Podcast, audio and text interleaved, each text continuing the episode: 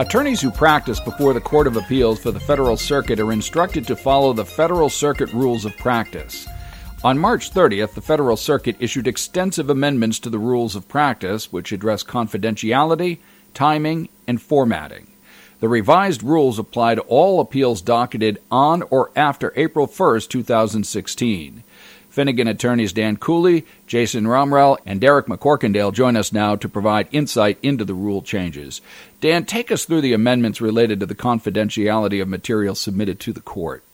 The Federal Circuit modified several rules relating to confidentiality. It modified Rules 11, 17, 27, 28, and 30 and before I discuss the specific amendments, I think it's helpful to understand some of the context of why the court may have made these amendments.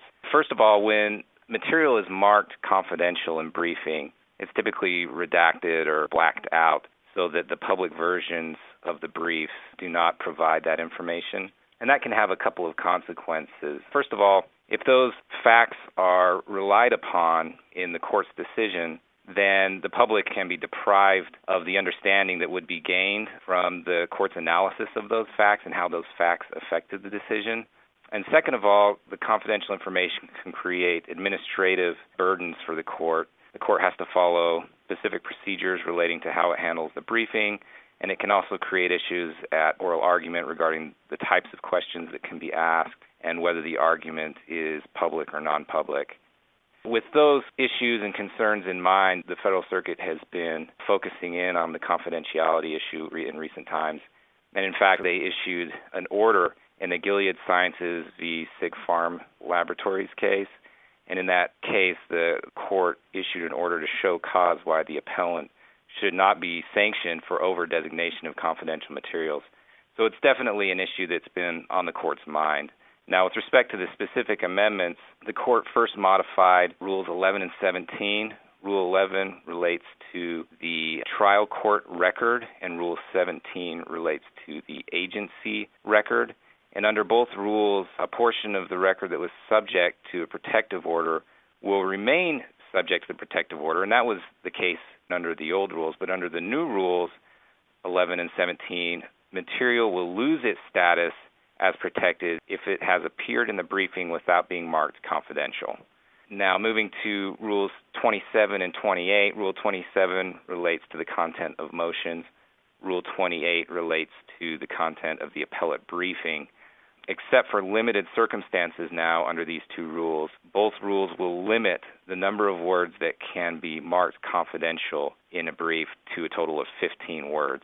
Under the prior versions of these rules, there was no cap on the number of words that could be marked confidential. Now there can only be 15 words. The parties can seek for additional words beyond the 15, but they have to file a motion in order to justify and explain to the court why the additional markings are appropriate. And then the final rule that was modified that relates to confidentiality is Rule 30, and that rule relates to the joint appendix under that rule, the court has established some additional certifications and procedures for handling joint appendix and the new confidentiality rules that are consistent with how it treated rules 11, 17, and 27 and 28. Jason, can you tell us about the rule changes that address the timing of particular procedures practitioners must follow during the appeals process?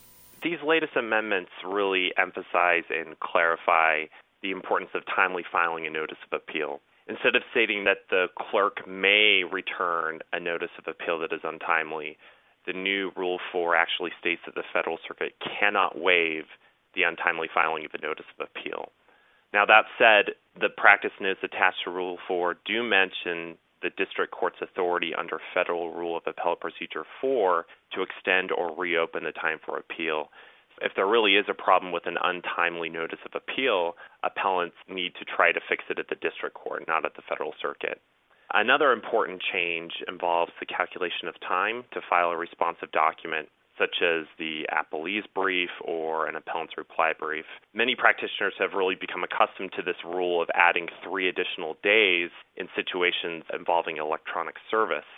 But now, under the new Rule 26C, three additional days are not added when the original document was filed through CM ECF. Really, this rule change just reflects the realities of modern technology. The Federal Circuit now uh, recognizes and considers service by email through CM ECF to be delivered when it's actually transmitted. Also, the Federal Circuit rules governing a late entry of appearance and conflicts with oral argument dates have been modified too. Under Rule 47.3c, an entry of appearance filed after a case is assigned to a panel will now be referred to that panel as a motion.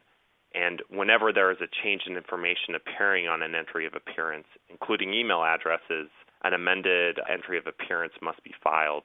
Also, as explained in the amended practice notes in Rule 34, the clerk's office will issue a notice of docket activity when a case is fully briefed and counsel should advise the clerk of court in writing within seven days from that notice of docket activity of any scheduling conflicts for the next three court weeks. And if there is a potential conflict arising after the notice of docket activity, counsel should advise the clerk of court as soon as those potential conflicts are known. But counsel should not wait until an actual conflict arises to advise the court that there's a problem. And finally, that helpful table embedded in the practice notes for Rule 15 was amended to update agencies, statutes, and filing times for various petitions for review and notices of appeal. Finally, Derek, the amendments also impact the formatting of briefs and appendices submitted to the court. Can you tell us more? Lest we think that these formatting issues are not important or just mundane, the court has a long history of having the clerks review the briefs as they come in for compliance with the formatting. And if it is not uh, properly formatted, the clerk is empowered to reject those briefs which will often cause embarrassment or additional expense uh, for that individual. And so these amendments are quite important and they involve the uh, rules 28, 30, and 32. The first one that is of note here is the amendment to Rules 28 and 30 that change the requirements for presenting and citing materials in an addendum and in an appendix and specifically now, the court has required that not only are all the pages to be Bates numbered, but they are to have a particular format. In the past, they've often been marked with JA or just A, but now the court is requiring that all pages be marked APPX and then the page number, perhaps tethering this or linking it through computerized means so that the court can easily refer to those pages in the joint appendix through an electronic document. Parties will be uh, definitely held to a higher standard as the court has that instantly accessible at their fingertips rather than leafing through potentially dozens of volumes of an appendix. And so uh, this will keep practitioners on their toes, certainly at oral argument, as judges are able to connect to the source material much quicker. There are further instructions and amendments given with respect to certificates of interest. Rule 26 now emphasizes that attorneys are required to file them with all their briefs and motions. And specifically now, Rule 47.4 requires parties to file amended certificates of interest within seven days of any change in the information.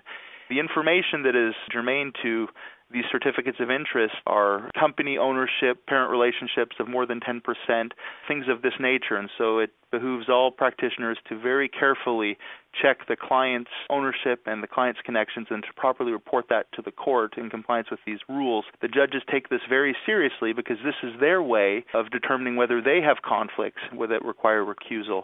And so they need to know the parties that are in front of them and who their parented and affiliations are with. There are a few other things to note with respect to the entire rules package that this applies only going forward. So all appeals docketed after April 1st, 2016. So if something is already on the court's docket and you're already in the process of briefing, this new rules package won't apply. The other thing to remember is that this is meant to be read in conjunction with and to overlay the federal rules of appellate procedure that already exist. And of course, this is the Federal Circuit's specific addendum to those rules. And so practitioners should be very conscious of that and read both rules side by side to understand the differences. Our guests have been Dan Cooley, Jason Romrell, and Derek McCorquindale, attorneys at Finnegan, one of the largest IP law firms in the world. For more commentary on intellectual property news and issues, to listen to other podcasts, and to receive additional information on the firm, please visit www.finnegan.com. Thank you for listening to this podcast from Finnegan.